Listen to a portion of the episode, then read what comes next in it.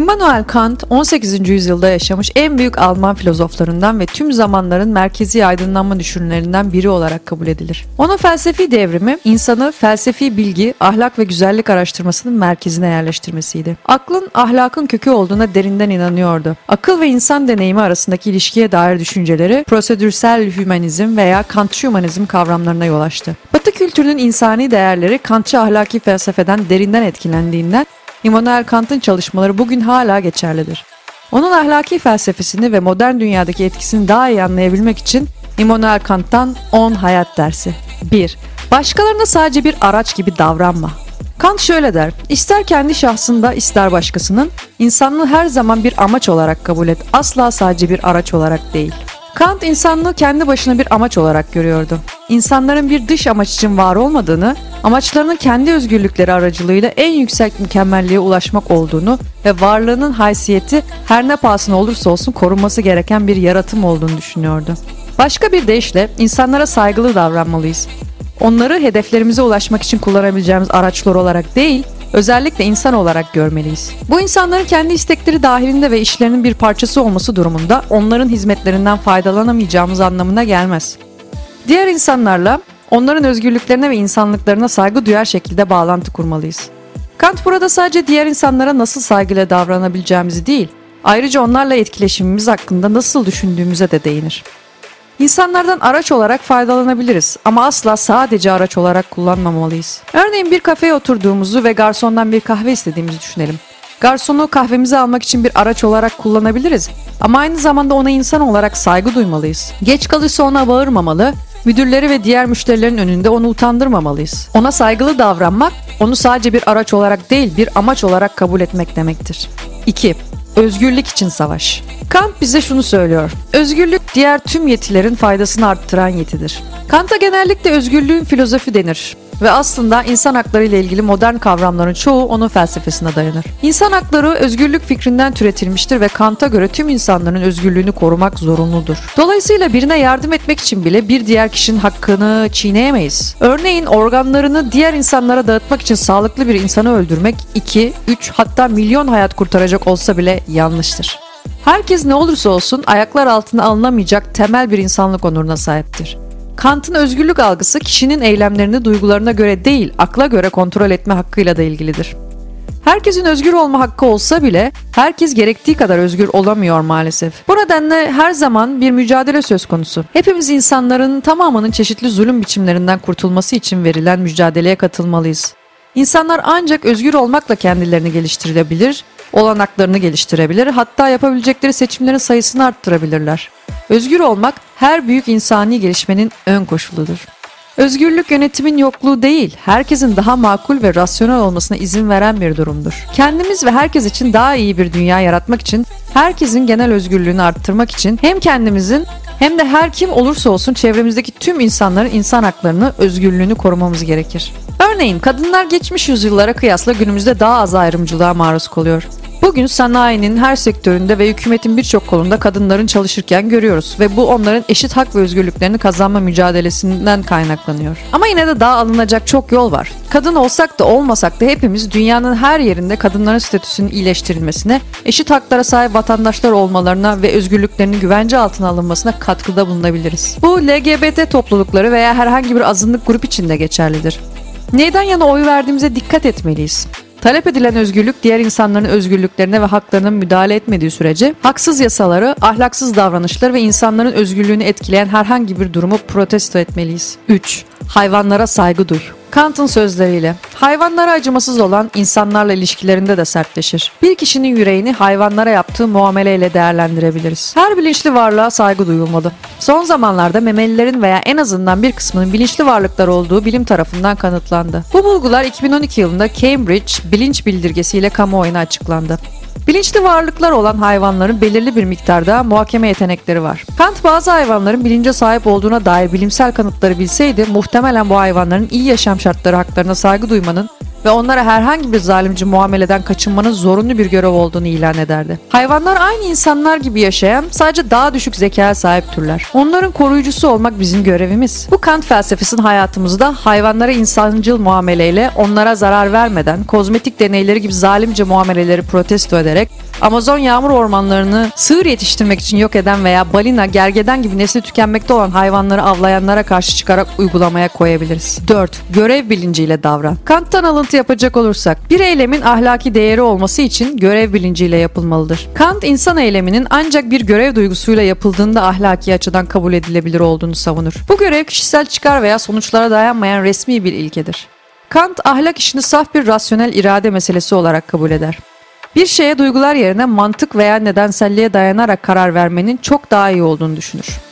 Duygu ve hislerimiz mantığımıza baskın geldiğinde genellikle pişman olduğumuz şeyler yaparız.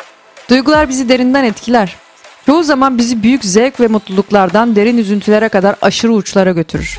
Ama kararları bizim yerimize almakla görevli olmamalıdırlar. Kendimizi her durumda sakin olmak için eğitmeli ve her zaman görevlerimizi yerine getirebilen erdemli varlıklar olmaya çalışmalıyız. 5. Kendi ahlaki yasan olsun. Kant der ki, İki şey zihni sürekli yeni ve artan bir hayranlık ve huşu ile doldurur. Daha sık ve istikrarlı bir şekilde onların üzerine düşündürür. Üstümdeki yıldızlı gökler ve içimdeki yasa. Kantçı felsefede ahlaki yasa doğaüstü güçler tarafından yollanmaz. İçimizden gelir ve aynı zamanda toplumu bağlar.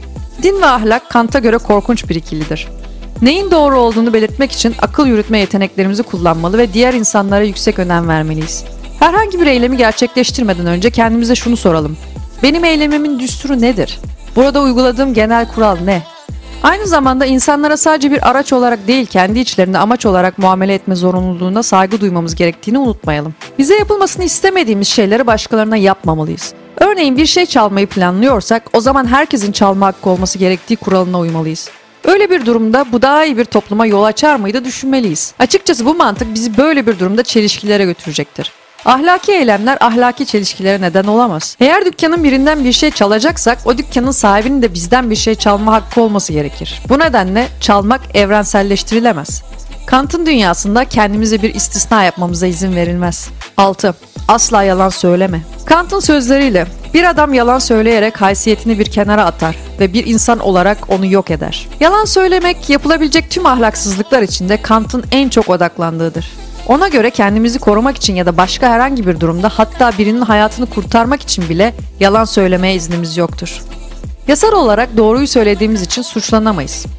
Biz insanlar geleceği tahmin edemeyiz. Hiçbirimiz bir kaçırılma veya terörist saldırı gibi istisnai durumlarda yalanın mı gerçeğin mi hayat kurtarmaya yarayabileceğini bilemeyiz. Evli bir çiftin evine girmeye çalışan bir suçlu hayal edelim. Kapı çaldığında kadın kapıyı açarsa ve suçlu onu öldürmek için kocasını aradığını söylerse kadın doğru ile yalan söylemek arasında bir seçim yapmak zorunda kalır. Kantçı felsefeye göre kadın kocasını korumak için yalan söylerse ve suçlu buna rağmen kocasını bulup yine de onu öldürürse kadın kısmen sorumlu olur. Eğer kadın doğruyu söylerse belki kocasını daha kolay bulup öldürebilirler. Ancak kadın doğruyu söylediği için onun ölümünden sorumlu olmayacaktır. Gerçeği saklamak kimsenin hakkı değildir. Başkalarının gerçeği taşıma gücünü bilemeyiz ve onlar adına karar alma hakkımız yok. Örneğin birisine vermemiz gereken kötü bir haber varsa veya kötü bir şey yaptıysak ve yargılanmaktan korkuyorsak ne olursa olsun doğruyu söylememiz gerekir. Bizim hakkımızdaki düşünce ve yargılarını etkileyecek olsa bile yaptığımız hataların sorumluluğunu almak erdemli ve ahlaki açıdan güçlü bir kişi olduğumuzun işaretidir. 7. Mutluluğa layık ol. Kant'a göre ahlak kendimizi nasıl mutlu edebileceğimizin değil, nasıl mutluluğa layık kılabileceğimizin öğretisidir. Amerika Birleşik Devletleri Anayasası'nın aksine Kant herkesin mutluluk hakkına sahip olduğunu onaylamazdı. Ama bunun yerine ahlaklı, erdemli bir insan olmanın önemini vurgulayarak önce mutluluğa layık olunması gerektiğini savunurdu. Mutlu olmayı hak etmediği halde mutlu olan insanlar olduğu kadar mutlu olmayı çok hak edip mutsuz olanlar da var. Hayat rasyonel zihnimiz ve duygularımız arasında sürekli devam eden bir mücadele. Kant'ın konsepti zayıflık ve bencilliği yenmek için rasyonel rolümüzü ve daha iyi biri olma çabamızı nasıl güçlendirebileceğimizi anlamakta. Ahlaki nedenlerle yaptığımız şeyler olduğu kadar ahlaksız nedenlerle yaptığımız şeyler de vardır. Çoğu zaman yaptığım seçimler ahlak yerine sadece arzularımıza bağlıdır. Mesela daha fazla param olsun istersem başka bir iş bulmaya çalışırım. Notlarımı yükseltmek istiyorsam daha fazla çalışmam gerekir. Bu kararların tümü isteğe bağlıdır ve ahlak içermez. İstediğim herhangi bir eylemi seçmekte özgürüm. Daha fazla para istemiyorsam başka bir iş aramam. Notlarımı önemsemiyorsam çok çalışmama gerek olmaz. Bu seçimleri yapsam da ahlaki olarak suçlanmam. Ahlakla ilgili olan şey kategorik zorunluluklardır. her durumda ve zamanda geçerli olan zorunluluklar.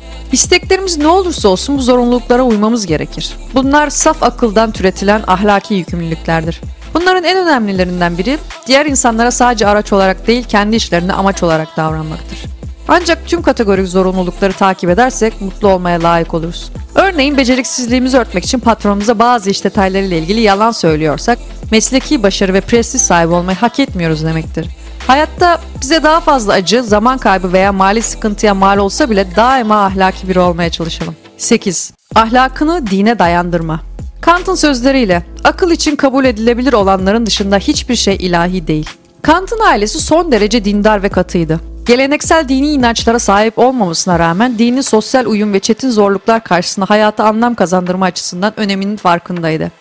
Kant insan karakteri konusunda da kötümserdi ve yolsuzluğa çok yatkın olduğumuzu düşünüyordu. Kendi yaşam projesini, yeni bir ahlaki felsefeyi geliştirmesine yardımcı olan bu farkındalıktı. Dini otoriteyi ahlaki muhakeme temeli üzerine inşa edilmiş bir otoriteyle yer değiştirmek istedi. Dinlerin yapmak istediklerine benzer bir iş yapmak istiyordu ancak mantık yollarını takip ederek. Kant dini inançları ya da inançsızlıkları ne olursa olsun herkesin ahlakının akla dayanması gerektiğini söylerdi. Ahlakı matematiksel olarak görürdü. Hristiyan, Müslüman, Hindu, Budist, Yahudi veya ateist olsak da ahlak için her zaman aynı şey geçerlidir. Akıl yürütme yeteneklerimizi kullanarak ahlaki sonuçlara ulaşmaya çalışalım. Diğer insanlarla entelektüel tartışmalara dayanarak kendi ahlaki kodumuzu geliştirelim. Kant, insanların kendi inançlarına sahip olma hakkını inkar etmedi. Kendisi de Hristiyandı. Ancak rasyonel bir varlık olmanın önemini vurguladı. 9. İnsanların seni ezip geçmesine izin verme. Kant'tan öğrendiğimiz gibi kendini solucan yapan kişi daha sonra insanlar onu ezdiğinde şikayet edemez. Kendimizin yansımasını başkalarında görebilmeli ve onlara kendimize duyduğumuz saygı kadar saygı duymalıyız. Ve kendimizi gerçekten saygı duymak için akıl ilkelerine uymamız, her zaman kendimize karşı dürüst olmamız, kendimize zarar vermememiz veya başkalarının sınırlarımızı, haklarımızı ve özgürlüklerimizi ihlal etmesine izin vermememiz gerekir. Ek olarak başkalarına da aynı şekilde saygı duymamız gerekir. Ders diğer insanlara ve kendimize sadece bir araç olarak değil amaç olarak davranma ilkesinden türetilmiştir. Ders kendimizi sadece bir araç olarak görmekten kaçınmaya odaklanır. Temel olarak hedeflerimize ulaşmak için insanlığımızı ve öz saygımızı azaltır şekilde kendimizi kullanmamalıyız. Söz konusu ne olursa olsun, isterse başkanlığı kazanmak bile olsa kendimizi karalamak zorunda kalacaksak insanlığımızı ve öz saygımızı yitirmeyelim. Bunu yapmayalım. Kendimize bir insandan daha azmışız gibi muamele etmeyelim. Örneğin yapmadığımız bir hata için bir yöneticinin önünde af dilemeyelim. Başkasının yaptığı bir hata için suç üstlenmeyelim. Bize bir işe, bir ilişkiye, paraya veya zaman kaybına mal olacak olsa bile veya bir başkasının kaybına her zaman taviz vermeden yerimizi koruyalım ve doğruyu söyleyelim. 10. İşe giriş.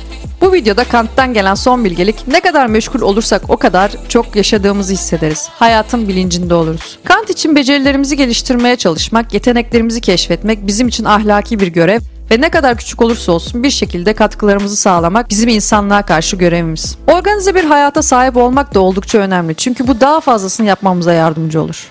Bu bakımdan Kant çok sıra dışı bir insandı. Her şey için sabit bir programı vardı. 40 yıldan fazla bir süre aynı saatte uyandı. Sabah 5'te. Sonra 3 saat yazı yazıyor, ardından ders vermek için üniversiteye gidiyordu. Günlük yürüyüşünü her gün tam olarak aynı saatte yapıyor, her akşam aynı arkadaşlarla yemek yiyor, aynı saatte uyuyordu. Gece 10'da.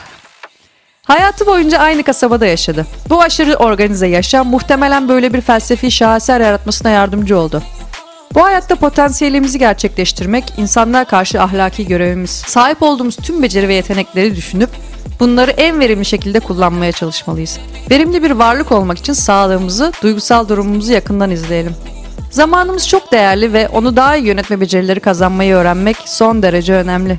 Eğer bu videoyu beğendiyseniz lütfen Arayanlar kanalının tamamına göz atmayı unutmayın ve modern yaşamımız için kadim bilgeliği kullanarak başarı ve mutluluğu bulmamıza yardımcı olacak daha fazla video için abone olmayı unutmayın. İzlediğiniz için teşekkürler.